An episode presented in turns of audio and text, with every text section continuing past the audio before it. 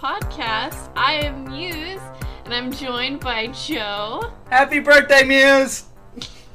and V. Happy birthday, Muse. Oh god. Yeah. Slip the pun in. Uh, this week, it's my birthday. So we're going to be covering comics starring my favorite superhero, Robin, more specifically, Tim Drake. AKA, according to Muse, the best Robin. Yes. Yes, he is. In my own personal opinion, there are many Robins, and everyone's opinion, everyone is valid to their opinions, but it is, it's not there Tim. are wrong they're trash. ones. There are wrong ones, and it's Damian. oh my god. oh my gosh. He's going through some stuff. Leave him alone. God, it's been a phase. Poor Damian. Either way. Um, because I am obsessed, I'm going to save my comic for last and let my rant take over the later half, depending on how much time we have later. I'm gonna let V go first with her comic. Ooh. Okay. Well, uh, because I love you, Muse, and I know how much she loves Stephanie Brown, I. I'm kidding. She's going to kill me. I picked, I picked Convergence Batgirl 1 and 2. oh boy. Yeah. It's been a while since anyone's talked about Convergence or probably thought about it. Yeah. that was a weird event. It was really weird. Um, for those of you who don't remember Convergence, uh, it was a DC event where they had a bunch of cities in multiple universes basically bottled. Jon Kent was not there. Don't even ask. Basically, some aliens named the DC management decided to put all these cities under bubbles. And the cities were completely cut off from each other, even in the same planet. So these people would be pretty much stir crazy. They were all trapped with no powers in their respective cities. Oh. hmm And so, in a place like Gotham, you'd think that wouldn't be a big deal, but you have to remember people in Gotham are crazy. So, pre Flashpoint Gotham City. so this is before New 52. Yeah. The good one. Yeah. The good old days always had some hiccups. Uh, this one was one of them. I remember when I first read this, I absolutely hated it. It's grown on me since. I hadn't had much experience with Batgirl, uh, Stephanie Brown at that point. Mm. And then I read the other stuff and I'm like, oh, she's way worse than this on a normal day.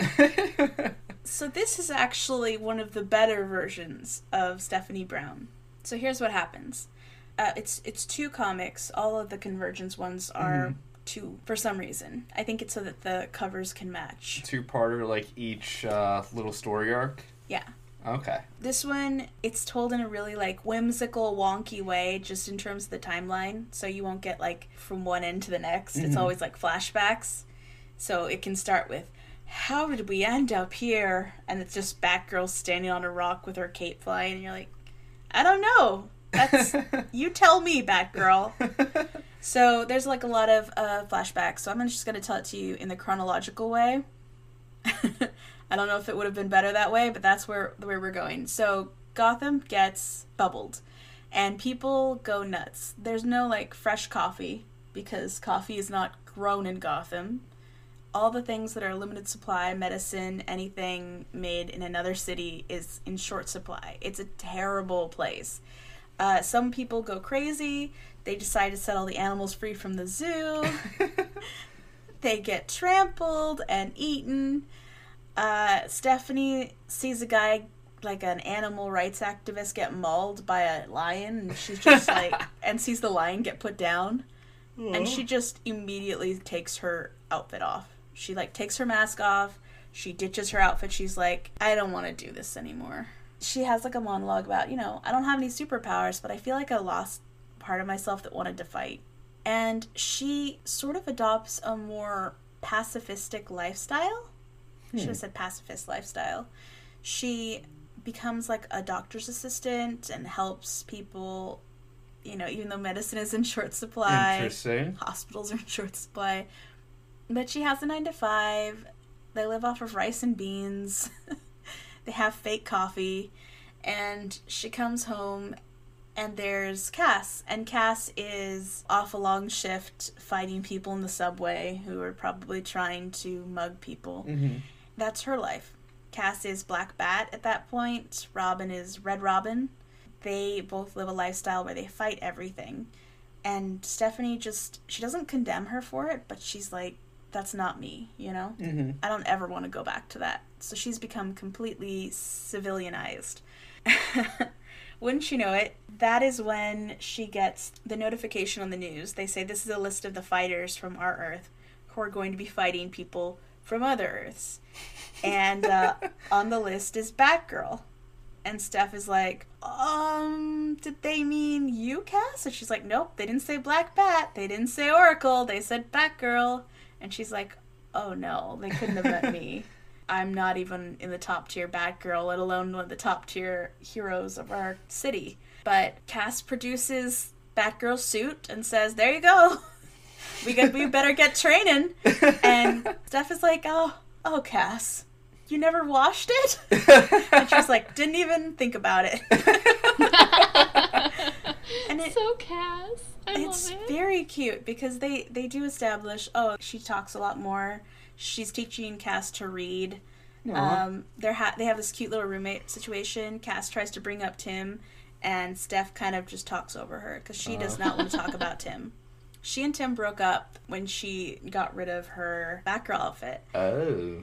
we find that out after what happens next, which is these three decide to train together. They're like, we don't want you to die, Cass, and therefore condemn all of us to Steph. die. Sorry, Steph. Damn it. So they try to help Steph because if Steph loses, their entire planet will be obliterated. That's the deal. Oh. I remember this from Convergence, actually. Mhm. Yeah. They're basically pushing universes on top of each other. So they're like, whichever one comes out on top gets to be the the dominant universe. The other one gets sucked into that one. It's basically like converging, right?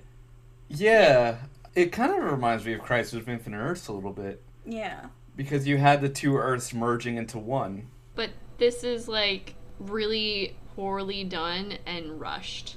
It Yeah. definitely has a "Are you not entertained?" value to it. That's kind of yeah. It was very rushed. it was just kind of like surprise. These people will be fighting these people, and you're like, uh, what? What? What? Mm-hmm. So she doesn't know who she's fighting, and she doesn't know how much time she has before she's called. So they're training together. Cass is like, "Wow, you are really out of shape," and Tim is like, "You are gonna die."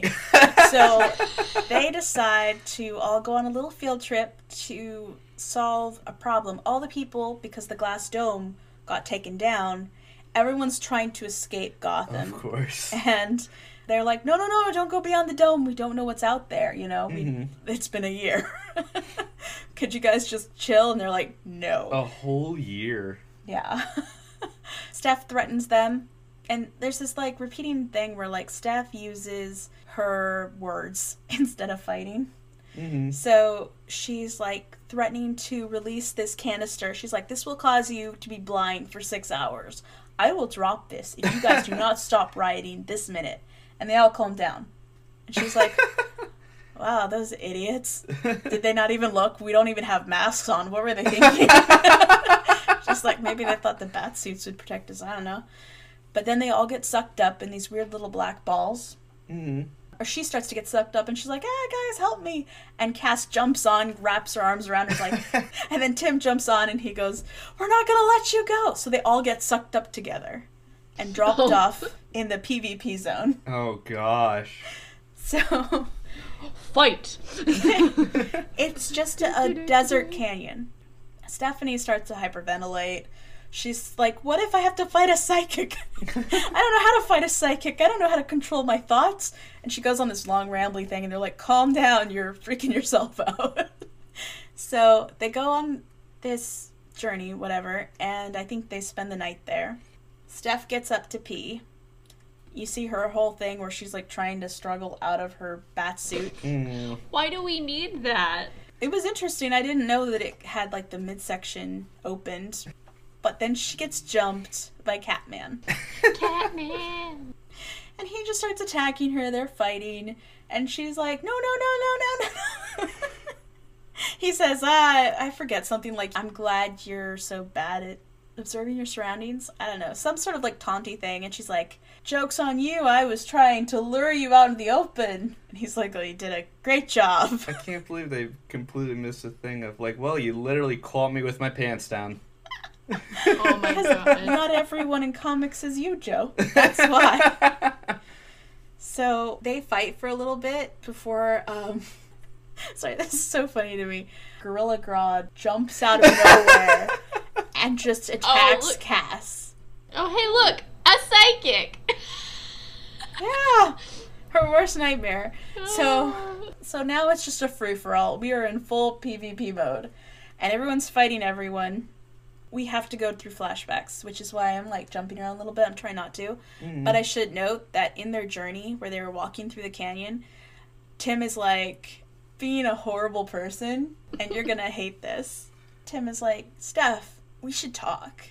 And she's like, Oh, that's weird. See, I tried to talk to you for like a year when we were in the bubble, and you were like nowhere to be found. You didn't want to pick up. And he's like, Well, you kind of hung up the suit, and the suit, that's kind of part of it with you and me. And she's like, oh What? gosh. I'm sorry. Oh sorry. my god. This story is just Tim bashing. You're like rejected. Where's the receipt for this gift? Taking it back. I saved his transcript for you. Oh god. this is the worst I've ever seen Tim behave. So you can tell that this writer is pro stuff all the way. But Who's also the writer, by the way? the writer is Alisa Kwitney and the artist Rick Leonardi. Okay. So Alisa decided Tim is a total dick and a monster because this is what he says. He goes, Yeah, well, sorry about that. She goes, You never even bothered to break up with me. You just went all moody and silent. he said, I didn't know what to say, Steph. She said, You say, Hey, I don't want to date you anymore because you're not Batgirl or Spoiler or Robin. You say words, one after the other. He goes, I'm sorry, but you've got to know that I don't didn't stop caring about you. But the thing about us, the job, job was part of it Oh, from the God. very start. It was, I don't know, part of what made us us. And then there's Cass just trying not to notice these two. and he, she goes, "And now that I'm in, I'm Batgirl again. What? Everything's fine. We can be a couple again." And he goes, "I don't know, Steph. You didn't want to be Batgirl again. It was foisted on you. And if we all survive this, I'm sure even you don't know what you want to do next. But if you want to get back together, yeah, I guess there's a chance." oh my gosh, Tim. She's like, "Unbelievable." He says, "What? I say something wrong?" and she just punches him across the face. I mean, he deserved that. God, like even if this wasn't Tim, if this is anyone, it's so cringy and so bad. Like, Doesn't that just make you your blood boil to hear that? Yeah. this is why when I first read it, I was like, "This is terrible." Tim has gotten a revival. Okay, people actually write him with a brain cell now, but when he was with Stephanie, there were a lot of times he was an absolute monster. He would string her along like War Games arc. Really bad stuff Mm, went down. I want to know. I never read that one. Yeah, because like sure Stephanie was a horrible person in that and she caused the death of thousands, but like a lot of but in her defense, the guys around her were dicks. Um, I was gonna say, I'm pretty sure that's the story arc that you said, and this is when I started hating Stephanie Brown. Oh yeah. Oh yeah. No, she was awful in that. She's like, "You'll fire me, huh? Well, I'm going to initiate this war game sequence by calling all the mob bosses to a meeting." So the whole thing turned into an even bigger PvP zone and thousands died. And that was a weird arc for Gotham. yeah, That was pretty much was. strike number 3 for Stephanie. I just, to be honest, most of what I did read for that when it was like Robin or other things, I kind of really quickly skimmed a lot of like the really awkward conversations between him and Steph because it was just it was bad. Like Mm-hmm. I will agree, Tim was an ass, but Stephanie was a dum dum. Like yeah. him yelling at you, yes, and berating you a little bit, being like, "What were you doing why, but the way he went about it could have been handled a bit better. But still, Even their rom- romantic scenes were like super toxic. they always were. And I think when he met Steph in the comics, I'm I'm blanking a little bit. I think he was with some other girl when he technically met Steph. Like spoiler was Oh. going on. Tim was dating, kind of dating this one girl. Oh yeah. and then was like, "Oh shoot, I have feelings for this new superhero." But it's like, okay, they're teenagers. The wishy-washy of feelings and the butterflies happens a lot. So I think as Robin, he was dating spoiler, but as Tim Drake, he was Oh, dating the other girl or had some kind of relationship, but it wasn't like spelled mm-hmm. out. I, I Oh, don't remember if they'd actually said anything, so that's where like a lot of people are like, Tim is a cheating two-timing. And I'm like, I mean, he was 14. He had a bad role model. Mr. Playboy father, I mean, And his dad, his actual dad was not the best person, to be honest. But you also had some moments where Tim was like, because there was that whole story arc where Steph was pregnant, yeah. Yes. and Tim was like actually being supportive Mhm. And like going super to like those classes with her. Mm-hmm.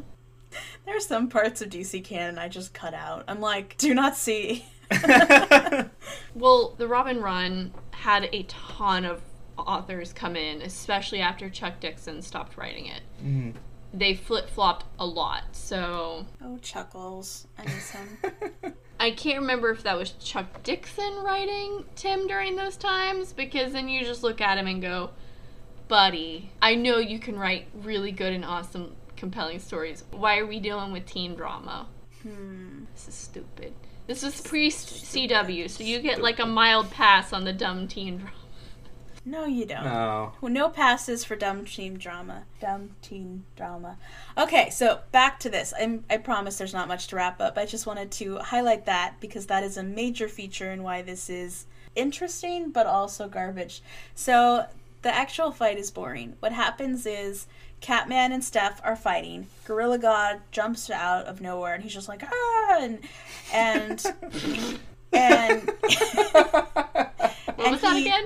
And he like goes over and he attacks Cass. He like has her by the head. Oh my god. She fights him off for a little bit, but like, you know, it's Cass. She's like a little badger. She's gonna keep going even though she can't win. mm-hmm. So she goes toe to toe with him. He gets a hold of her. He knocks Tim down, and Steph is like, Tim, are you okay? And Tim looks up at her and he goes, No, the human Tim is not okay. And he just What? starts attacking her.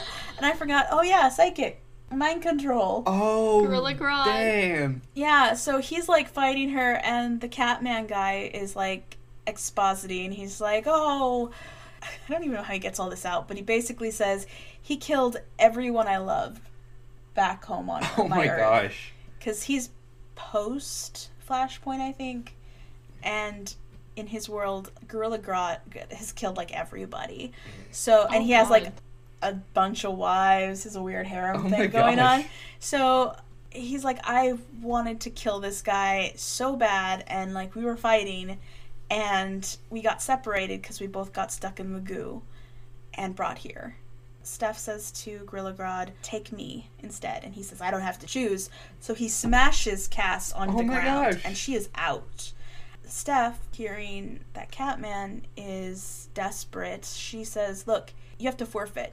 And if you don't, I will. Because one of us has to let the other win so that the portal can open up and we can send him back. And she says, I'll do it. And he goes, No, I'll do it. Everyone I love is dead. My Oh world my sucks. gosh. Basically, he's like, he- Catman. yeah, Catman. Catman, the real hero in this entire thing is Catman. So he forfeits. Steph punches him as hard as she can. Mhm. Doesn't knock him out because she is a weak little girl. He's just like, Gorilla Grodd, I'm gonna go back to our home planet and I'm gonna sample each of your wives. something like that. Something misogynistic. And he goes, they- Gosh. he grabs him. They both get taken away. Steph is like, phew, I saved my planet. Oh no, Cass is dead. So she goes over Cass, and it cuts over to the hospital room, and Tim is giving her a real cup of coffee, and she's like, "How much did this cost you? How did you get this?" He's like, "I got it off the black market." And I Don't yeah, ask Tim, me. Tim would have connections to get his fucking coffee. God damn it! I hadn't even thought of that. Tim and his freaking coffee. That's why It's there's like a shortage. He's been stockpiling it himself. Timothy Drake. God, I'm not surprised. It's that one of those like weird little like canon fandom things that has become canon where like Tim is just obsessed with drinking coffee because he's a night owl and has issues with sleeping. Meanwhile, like uh. canonically, he's rarely seen drinking coffee. No. Well, this one backs her theory up. backs the theory up. So yeah, he gives her some coffee. They're looking at Cass. They're like, I don't know how she's doing, if she's gonna make it. And Steph is thinking, you know, I could never fight Gorilla Grodd head on because I'm not that kind of Batgirl. Cass would have just taken him. Babs would have created some traps for him to Mhm. fall into. But I won because I used my words. Basically, that's what she's saying. And and she's talking about like, you know, I guess I did it by not being a superhero. Okay, dummy. but like half the time when you open your mouth, all that comes out is like verbal diarrhea. So like, let's not pretend you're some great orator. Mm. So, anyways, she's sitting there with whatever Cass, and then she and Tim are talking about the coffee. When Cass wakes up, they both start talking to her in like unison, and Cass is just grabs her head, and she's just like, "No, ow, will make it stop." And they're like, "Oh, what is it? Is it your head?" And she's like, "No, it's you. Get a room." and then they do. oh. What? Yeah. Tim is like, I don't want to rush you. And she's like, Oh, our world might end tomorrow, so I think we should rush. And then they're all too beat up to do anything, so Oh they just cuddle on the couch. Oh my god, like that counter contradicts what she was talking about like before being like, "No, you better apologize. You better actually tell me these things." And it's like, "Yeah, no, I'm, I'm fine. I'll snuggle with you because the world's going to end." I guess she earned the power of self respect, which translates to just Letting yourself get pushed around. I don't know. What, how does that become a victory where you're like, yeah, I forgive you for never breaking up with me, but just ignoring me because I'm a filthy civilian? I don't know. She should have just gifted him the suit and been like, here, stuff it with cotton and make out with it. I don't care. that would have been the best ending, is if she had made him a body pillow out of her costume. and she's like, here you go. Something to hold Since this night. is what you love, choose between me and the body pillow. But I guess she didn't find anyone at the time, and she had like Wonder Woman syndrome, where she's just like, gotta go back to what I know. yeah, so the end is just them snuggling, and you're like, oh, that's a happy ending, except it undermines everything hmm we were told during the story, and it's a little gross. Lo- Like their relationship in general. Yeah, Mm-hmm. So that's Convergence, uh, at least for the Batgirl. that was actually a lot better than I was expecting. Really? Yeah, I mean, like the underlying theme of that is still pretty gross, but in terms of like the story and like just everything with Grodd and Catman, like that was great. That sounded amazing. What, that he killed everyone he loves? I mean, that's sad, But but Catman sacrificing himself. Yeah. Like In hon- my like- opinion, Like it a- was an easy out. like a mini Catman redemption arc though. I mean, I guess. And what we were getting at the time Convergence came out. I guess. There was like another one that had like an identical theme, though, with a guy just Uh. like forfeiting. No. Because I that's mean- kind of what ended up happening a couple times because like you can't really have them just like bash each other until one dies because that's not heroic. That's just yeah. I was gonna say like that's the thing with superheroes. You can't have them fight to the death unless you're in Marvel. no. But even then, because you had the um, the DC Marvel crossover, where again they were pitted against each other, and they had to fight to see whose universe was better. They wouldn't fight to the death either. Mm-hmm. They should have just thrown in the Power Rangers and Ninja Turtles and called it a day. But yeah, yeah, Convergence was weird. It was interesting for what it was. I wish it didn't have any like long lasting impacts. that is one of the worst versions of Tim that I've ever heard, though. He's pretty awful. yeah, like he has his moments. And he has a lot of those moments of like, I don't understand how women work. Or like relationships, what are they? But it's never this bad. Mm-mm. And I feel like at this point Tim should have learned to be Yeah. honest. Maybe I don't know which is strange to say this, get some relationship advice from your best friend. Like Connor's Connor? done a, I mean, yeah, like The weirdly them, enough, Connor and Cassie. they're a better example of a couple. Didn't Cassie throw herself at Robin after Connor disappeared? They threw themselves at each other. Then it was on and off again for a couple months after that, and then Connor came back. It was a grieving thing, and It they was a whole both said thing. it was not good for both of them. I mean, if you look at the Robins in general, I would say maybe Jason and Damian had the least toxic, like, male versus female relationships. I mean, Damian didn't have any relationship. unless you count, like, Maps. the friend stuff, like Yeah. Maps Friend or stuff. Maya. I never read any of that. I didn't read Gotham a lot of Damian. It's cute and it's beautifully drawn. Okay. Well, hostess with the mostess. Um, so that was interesting start. Speaking of Connor, Joe, would you like to cover your yeah. I do love that we started like this whole episode. Like we're gonna, it's my birthday. I want to talk about my favorite character. So V is like, okay, sure. Here's the best adaptation I can find. I, was, I even said like if you can't find anything, I could like throw you different stories. Like I have read plenty. I want you guys to experience things that I have experienced. Which I appreciate. I wanted it to be new for you. So I can't take something you recommend. I can't give you something you already know is gonna end well. Yeah. But, But at the same time, it's good to read something that's Lets you appreciate what you have. yeah.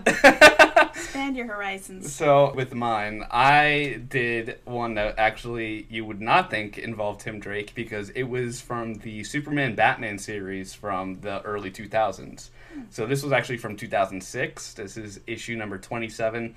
This is actually the second appearance of both Tim Drake and Superboy in the series where they basically took over the issue and it only focuses around them. This one was also a special issue.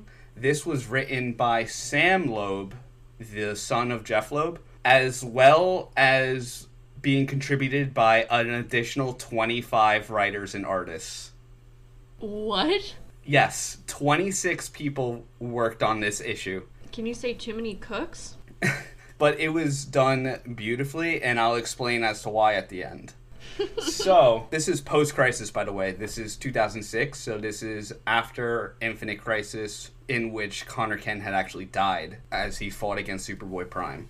So, it starts off with Tim basically talking about like the good days and the bad days with Connor and like how he misses his best friend and he gets into like there was actually this one time and it dives into the story.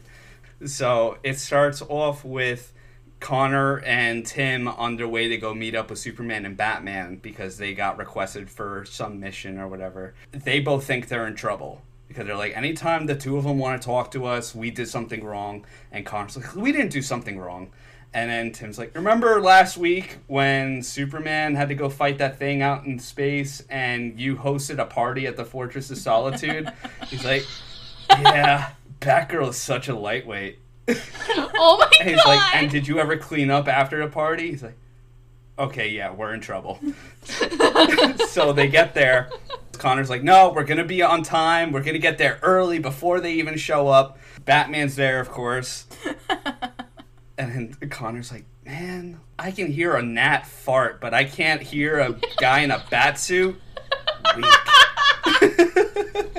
Oh my god, these Connor lines are so classic. so then Superman shows up and he's like, "Oh, sorry, I was oh. dealing with this satellite that was about to crash into the Indian Ocean, but I heard what all you three were catching up on." And then Connor's like, "Okay, we're fashionably late." So Tim's like, "Dude, you wear a t-shirt. You can't do anything fashionable." Wow. A lot of roasting Ouch. happening here. Though they they do riff on him a lot on the t-shirt. Literally. It's still there's no explained reasoning for his outfit choice. But anyway, uh, Superman and Batman, when Glass asking Tim and Superboy to go on a mission, they needed them to go check on the new toy man known as Hiro Okamura in Japan, Hiro, who is yep. a 13 year old kid who is always flopping back and forth between the good side and the bad side. Batman in the last time hired Hiro to build all of Batman's vehicles. So It's like, like, a liability. the jets, the Batmobile, and whatnot to try and keep him on like on the good side without crushing like his creativity instincts. No, because here's the thing. One, he could build in things that he could use later against you. So that's a liability. Two, child labor laws. Just because he's a child in an Asian country does not mean you get to use him for labor. Anyways. So they're asking Tim and Connor to go check up on Hiro because it's been 30 days since Bruce requested his Batmobile and he hasn't heard anything from Hiro at all. So they're like, okay, we can go check on him. And it looks like the doors are kind of blown open. So they're looking around, there's like a total wreck of things. And then the original Toy Man is there, Winslow Schott Okay. he basically says, I captured Hiro. You have 30 minutes to find him. If you find him any minute more after that, he's dead. But Connor, with his super hearing, notices that it's a robot. So he just destroys the robot of Winslow Schott. He's like, okay, that was weird. But now we have to find Hiro. Then the floor from underneath them opens up and they fall down. And this is where the wackiness starts. Almost every single page is done by a different artist oh, Okay. and a couple of different writers as well. Sometimes it looks good, sometimes it's bad. Overall, I enjoyed a lot of the art in this one. So they basically start off in like this kindergarten room. So it, you just see like cribs and giant toy blocks and stuff like that. And they're basically teleporting from different rooms to different rooms. One of those said rooms, they actually get separated. Tim ends up in a room being chased by ninjas looking for Connor because he Nothing hears he hears screaming and then he opens up this door, finds Connor, and Connor's like, "You went and found yourself a room full of deadly ninjas, and I only found paradise." Connor is in a bathtub with bubbles everywhere with a naked Wonder Girl, Raven, and Starfire. He's like, "Come on in. We're making bubbles." Oh my Gosh. You know they're just robots, right? He's like, yeah. So, Tim throws some batarangs, blows up the robots, and you just see the anger just wash over Connor. He's like, I hate you. I hate you so much. I hate you more than anything in the world right now. He doesn't want a woman. That's the funniest thing about Connor is if he got a woman, he wouldn't know what to do with her. like- but he's great with like the appearance of women, you know? Yeah. He's like, we're gonna play Underwater Teen Titans Twister. Oh gosh. And Tim's just looking and he's like, You're not well, are you? He's like, dude, one day you're gonna grow a hormone and all will become clear. Oh my gosh. God. I swear, as soon as Connor came out of that Cadmus tube, he was horny for women. But not because anytime a woman puts the moves on him, he flips out, tries to escape. He doesn't like it. He loves the chase of being like, "Hey, hey, baby," and but as soon as she's like flirting back or reciprocating, he's like, "I did not sign up for this," and, and is like that's trying happened a bunch of times out. in the 90s as well. He just wants to be a lady killer. He can't take what he dishes out. Nope. That's the problem. It's hilarious. He gets confronted with, he's like, oh, I hear something. I gotta go. Bye. so there's another room where they find Superman, Batman, and Wonder Woman. And they're like, did we get out of here? Did we get teleported to the washout or something like that? And they're like, you let him die. You took too long. Like, no, they have to be robots. Tim uses his bow staff, cracks Batman's jaw, and there's blood. He's like, oh, shit. Oh no, Bruce. All of a sudden, he gets a closer look and he sees like gears in Diana's uh, mouth. He's like, Okay. "All right, I got Batman." Connor's like, "I get Soups," and then to both of them, "I get Wonder Woman."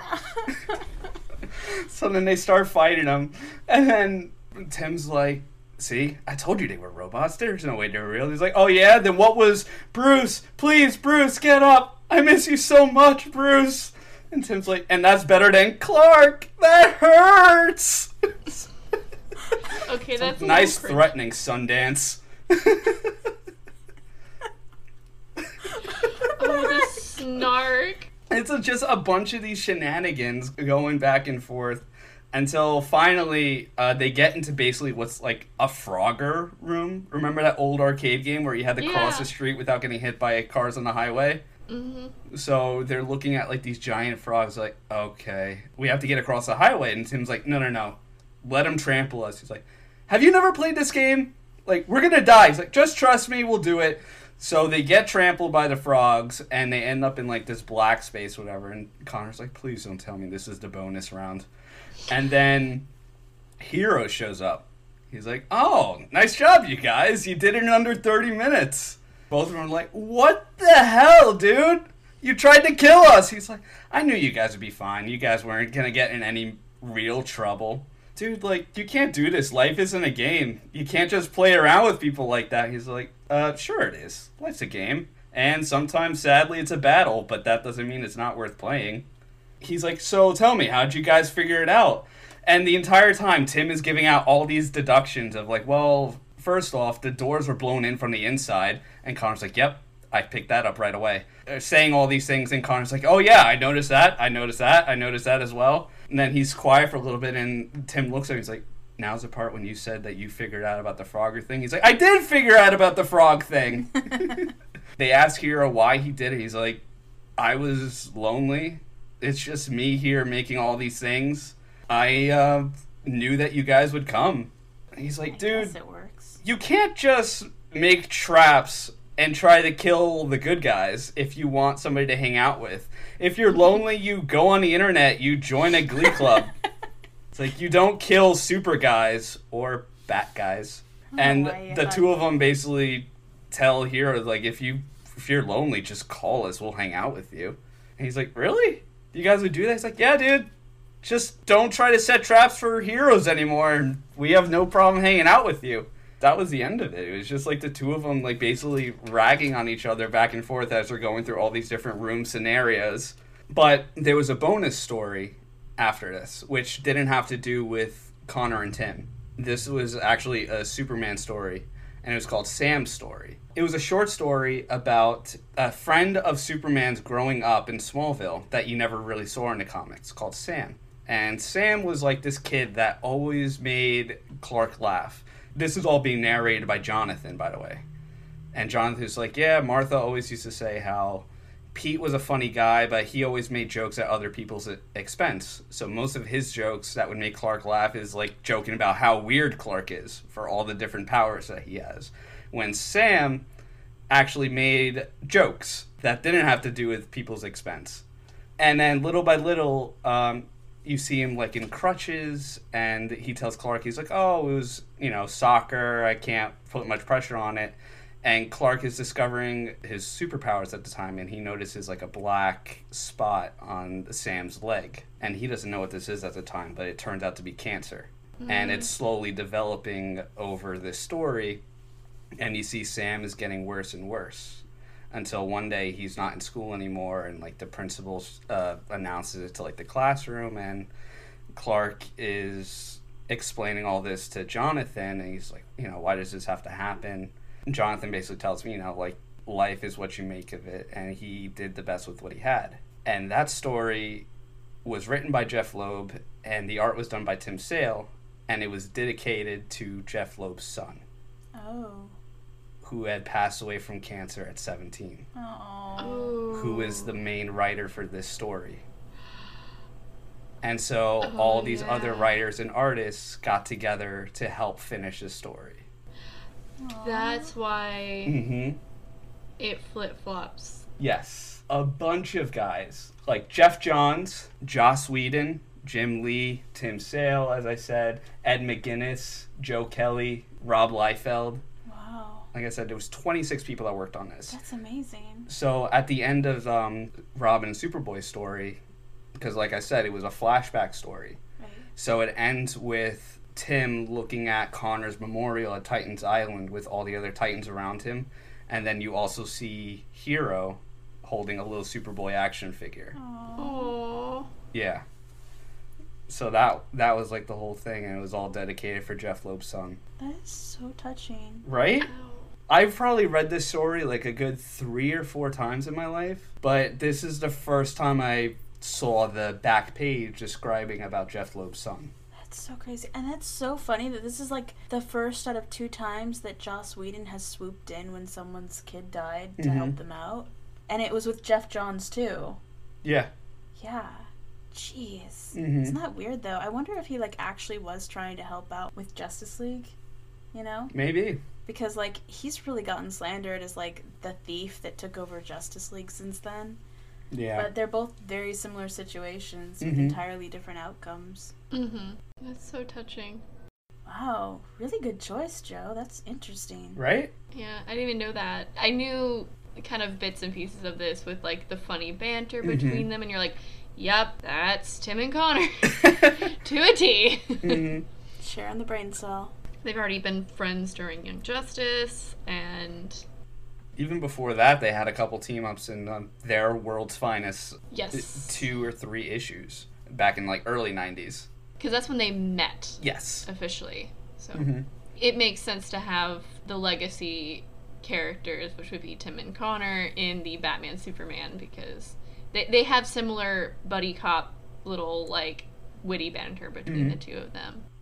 I definitely appreciate the difference between them and other Bat Family characters because there's always like you know that uh, cross pollination between Super Clan and Bat Family, and it's like everybody has such a unique relationship. Tim's and Mhm. and Kon's is really hard to mimic. hmm And Tim is even like starts that off in like his monologue. He's like, you know, like we had a bunch of adventures together, and he's a brother to me. Sometimes he was the big brother, sometimes he was the little brother. Mm-hmm. He's like, but no matter what, I knew I could always count on him. Yep. But yeah, I really enjoyed this one. I always give this one like a five out of five. So now it's my turn. I, of course, being the Timmy aficionado who has almost read everything, I decided to go with Batman issue 456 and 457. It's when Tim finally gets the mantle of Robin. Mm. Um, for those who don't know, Tim revealing Dick and Bruce as Nightwing and Batman, but it takes a while for Tim to actually become Robin. So he's kind of the man in the chair for a long time. Mhm. These two issues are preceded by the death of I can't even remember Tim's mom's name because she dies very early, and his dad being crippled. Um, I'm not going to go into too much detail because that whole storyline is weird. Um, so Batman's a little hesitant on getting a new Robin and having a hot-headed Robin. He doesn't need that. Tim kind of gets a little huffy, kind of like any teenager would when their parent says, "Go to your room." He resigns himself to the fact, okay, Batman's right, unfortunately, but I can do something to help. So there's been uh, strange occurrences going on in Gotham at the time. People with these skull masks have been committing strange crimes, and they're usually people that normally wouldn't just attack random people, and there's no correlation between any of them. So Tim thinks, like, if he can solve this mystery for Batman, he proves that he can be Robin. So this, Oh, is this is his way of getting in. Even though he's been his man in the chair the entire time, like he's really been helpful to Batman. He's full on pulling a Stephanie though. He's pulling a bit of a Stephanie, and Alfred comes in and he's like, Master Timothy, would you like to come upstairs and have uh, Christmas Eve? And Tim's like, it's Christmas Eve? Gosh, totally forgot. Oh well, I guess uh, I'm gonna be pulling an all-nighter. No Christmas for me.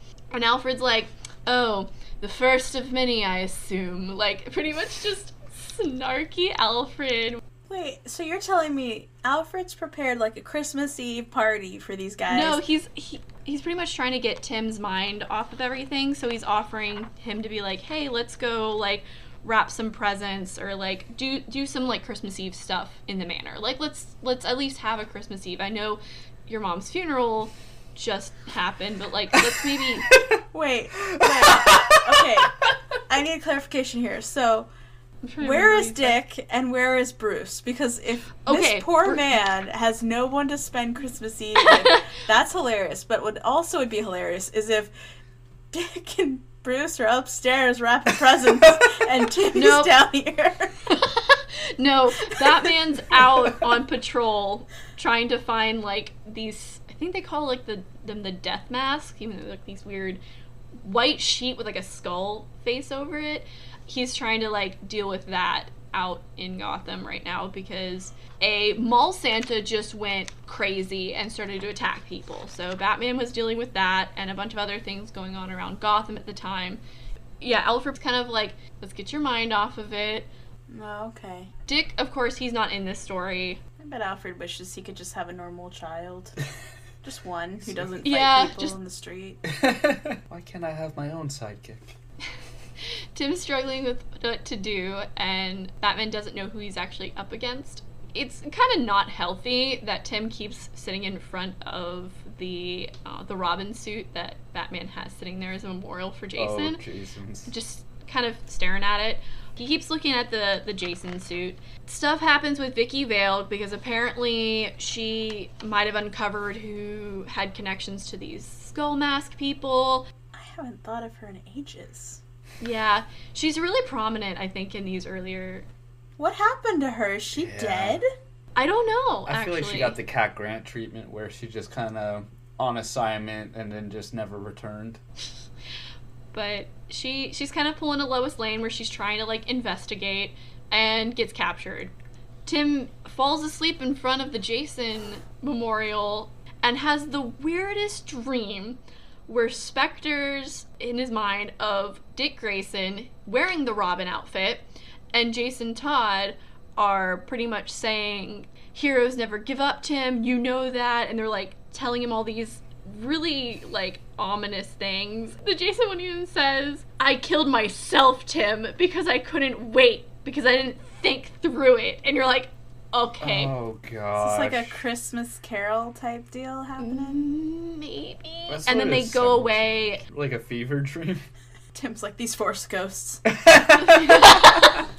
yeah when you said Gump. Spectre, I got confused Yeah, for a you second. can't I say was like, Spectre in the DC universe and not have. I was like, Hat. what the Oh. hell is the Spectre doing with Tim Drake? I, I think it's just Tim. I'll get to it later. It's one of the weirder aspects of this. This could have been done so much better, like, or just not have them, because it felt so weird. Unless, like V said, there was this their kind of way of being like, it's happening around Christmas. Let's like kind of throw a Christmas Carol vibe into it. I totally didn't think about that. But Tim starts making connections because of his dream, and he figures out that the one thing that connects all of these strange occurrences is fear. Dun dun dun. I don't know how he comes to that conclusion. I literally do not. Um, massive plot hole because he wakes up and he's like, I must have been daydreaming. I can find it. Whim, caprice, doing something without forethought, without fear of consequence. Of course, that's it. Fear. Having no fear of consequence not the same as having what? What? That's just called being a Gothamite. That's the one weird thing about how he connects it to surprise to Scarecrow.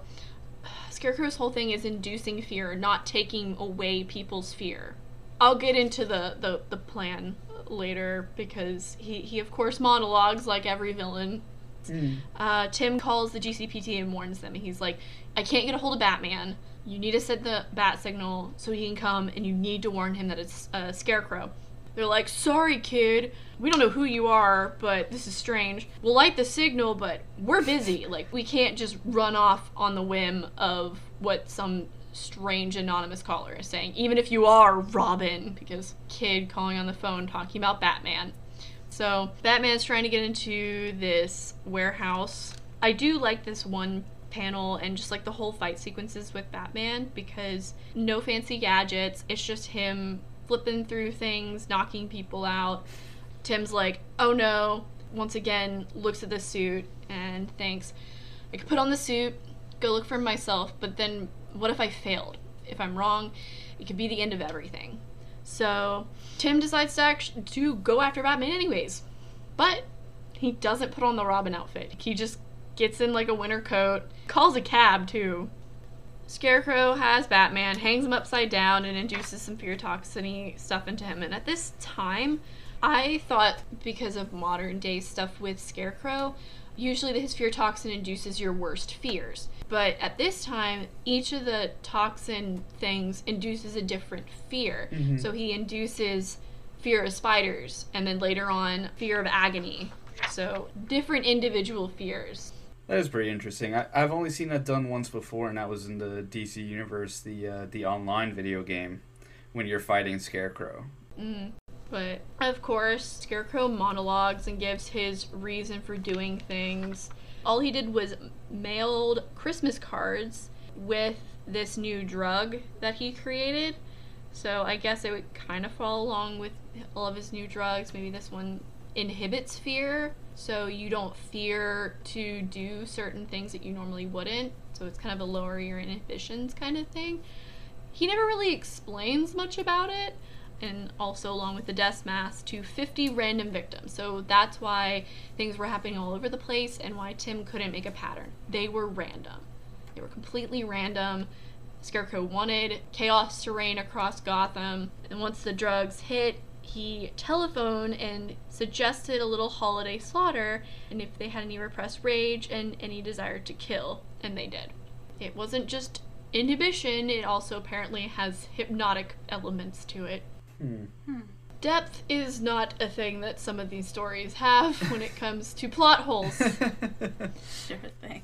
So Batman's been compromised. Tim comes in in his little taxi and manages to make his way through the warehouse. They're not the smartest goons, to be honest, but he does get through a lot of the goons by outsmarting them, tripping them, locking them into uh, storage closets and Mhm. other things. And he does actually have to knock one of them out with a metal pipe later on, which, of course, because of the length, it's his bow staff. So it's kind of like the start of Tim getting his bow staff. So it does show Tim being very capable and not being brash about it. He's probably the more technically minded of the Robins. He gets to Batman, fights off Scarecrow, and unfortunately, Scarecrow douses him with some fear toxin that he just threw at Batman earlier, and Tim starts to relive um, the horrors. He sees the Obeah Man killing his mom, injuring his dad, and we're not done with the weird Robins. They start to shout at him in his brain, saying, You don't need the suit, you don't need the mask, it's in you, you make yourself a hero. And you're like, I just keep expecting a magical girl transformation. Yeah. so gimmicky and hokey, but I really, really wish that they had actually allowed him to get over it himself instead of having these figments in his head tell them. But at the mm-hmm. same time, if they're in the fear, they're in his head, they are a part of him, so it might be like In a way, it's telling himself. in a way telling himself I would have preferred the thought blocks over the the robin screaming. Either way, he overcomes the fear and manages to uh, whack Scarecrow a lot and smashes him into his own storage of fear toxin stuff, and they just cause him to go crazy with fear and has a really cool panel of Scarecrow being hung up like an actual scarecrow and being picked at by crows, and there's bats flying around. He saves Batman! Woo! One of the underrated relationships that Tim has is with Batman. Um, a lot of people kind of shove it aside as like, oh, he's just the sidekick. Bruce really does care about this kid. I mean, also lot. plus later on, a lot of people forget too that Bruce literally adopts him. Mm-hmm. He's the only one who actually takes the Wayne name. Well, hyphened, but still. Well, yeah. Cass as well. Cass Cain. Mm-hmm. She becomes a Wayne as well. I forgot about that too. But with what Bruce has been through with kind of losing Dick, but more in a way of like him growing up, Mm-hmm. and then of course just losing Jason. I don't think it was it was a couple years ago. It's been it's been a while since he's had a Robin. He sees a lot of promise in this kid, but he doesn't want to mess up. Mm-hmm. So Bruce says this to Tim because Tim's like, I didn't follow the rules, and I, I totally understand if I'm not going to be made Robin if I'm done with all this. And Batman's like, Well, you've learned something today. Sometimes, not often, and only when it's justified, a hero gets to break the rules. Thanks, Robin. And he sh- freaks out his hand and shakes uh, Tim's hand. And he's like, Ah, and Tim just lights up. Tim passes out on the street. He passes out. yeah. And it goes back to the Batcave. Again, at the freaking Jason outfit. Like, good lord. Batman asks, Are you afraid of it? Tim says, No, it isn't fear. It's more the suit carries so much history. And then Bruce says, I appreciate that, Tim, and I'd be failing you if I expect you to bear that weight. So let you know what you think. And he hands him a package, and Tim runs off and comes back wearing the newly designed Robin Mhm. outfit that we know him for. So it was kind of like a you're the new Robin, but there's so much baggage in the classic Robin outfit. Also, we don't want people wearing those like tiny little sh- booty short things anymore. we feel like, you need some pants, Tim. we feel it's you need winter. some pants. it's winter. It's a different era. Let's uh, get away from the fairy boots and put some pants on you. Um, and so we see him in the new costume, and that's the first time that he's in the new Robin outfit, which is cute, and is the start of like a bunch of different runs for Robin at that point, which is kind of cool. I really enjoy this story because it shows Tim kind of growing into the hero that he's going to be and differentiates him from Dick and Jason. Mhm. 'Cause a lot of people like kind of forget him. He's the forgotten middle child, but he's definitely different than all of them. Yeah. That's kind of why I like this story a lot. I was stuck between this story and Robin 2, um, which involved the Joker. Mm-hmm. I love it because this is Tim's first time encountering Joker being Robin, playing with him, he's toying with him, he's making references to what happened to Jason. Tim Yeah. may not have had a death experience like Jason, but he definitely had a lot of traumatic things happen to him as his time as Robin. And then Yep. going into Red Robin and then even like later on in like rebirth stuff as well. Yeah, didn't have a good start to Rebirth. Freaking, like, died. Freaking Jor-El. That's what I said. Freaking Jor-El. despite some of the weird uh, things that you can just kind of throw into suspension of disbelief because of the age of the comic, um, I definitely give this a 9 out of 10 because I do love the character moments. Mm-hmm. And I think that's everything we have for the comics. we do actually have a bit of comic news that actually involves Tim, and I want to Oh. um, I thought I would throw this in here because it just got announced today. But they casted the actor Jay Lycurgo. I'm probably butchering his last name. I apologize. I think he's a newer actor. He only has a couple of acting credits to his name. He's been cast to play Tim Drake in the upcoming season of Titans. oh gosh. A, I'm so sad because Tim is just probably going to get butchered writing wise. And I feel so bad for this kid because he's an up and coming actor and this series just needs to end. This this story is just bad. so bad. He's gonna get the same treatment as um the new Batwoman actress. You think? Oh god. In terms of know. like all the negativity going after them. I don't think so because he is actually a canonical character. I think the biggest issue with Mhm. Batwoman was the fact that she was just this made up character and her character traits were so counteracted each other. So I think that's why there was so much hate. And if your lead star leaves, you just cancel the show. Like, you, you why are you having Batwoman without Ruby Rose? Like, that doesn't make any sense. Mm-hmm. And it's not just this new actor I feel bad for. I feel bad for all of the people that are taking part in Titans. Yeah. But now it's basically just becoming a Batman centered show because you have Dick, you had Jason, you're getting Barbara Gordon season three, you have Bruce Wayne, you have Scarecrow coming season three, and now you have Tim. hmm I'm glad I stopped watching this. I watched it just to see what was gonna happen, see if it could redeem itself. It didn't. But yeah, I think that's everything we have for my birthday bash extravaganza of Robin E. proportions. A lot of different stories. I would love to just rant on Tim, but if you want to talk Tim Drake stories, you can follow me on Twitter at Muse Zero ICA. You totally can't tell just based off my icon and my banner that I love Timmy. But or this whole episode. or this whole episode. So, with that, thank you guys for listening to this week's episode of the Court of Owlets podcast. You can follow us on Twitter, Instagram, Tumblr, and YouTube at Court of Owlets. Let us know which comics you want us to cover next week, and make sure to stay up to date with our latest episodes by subscribing to the podcast on Anchor, Apple, Google, Spotify, and anywhere else you might listen to your podcast. Take care, guys. Can't wait for my Superman birthday party in March that we're gonna record. oh, no. Bye, guys. oh, gosh.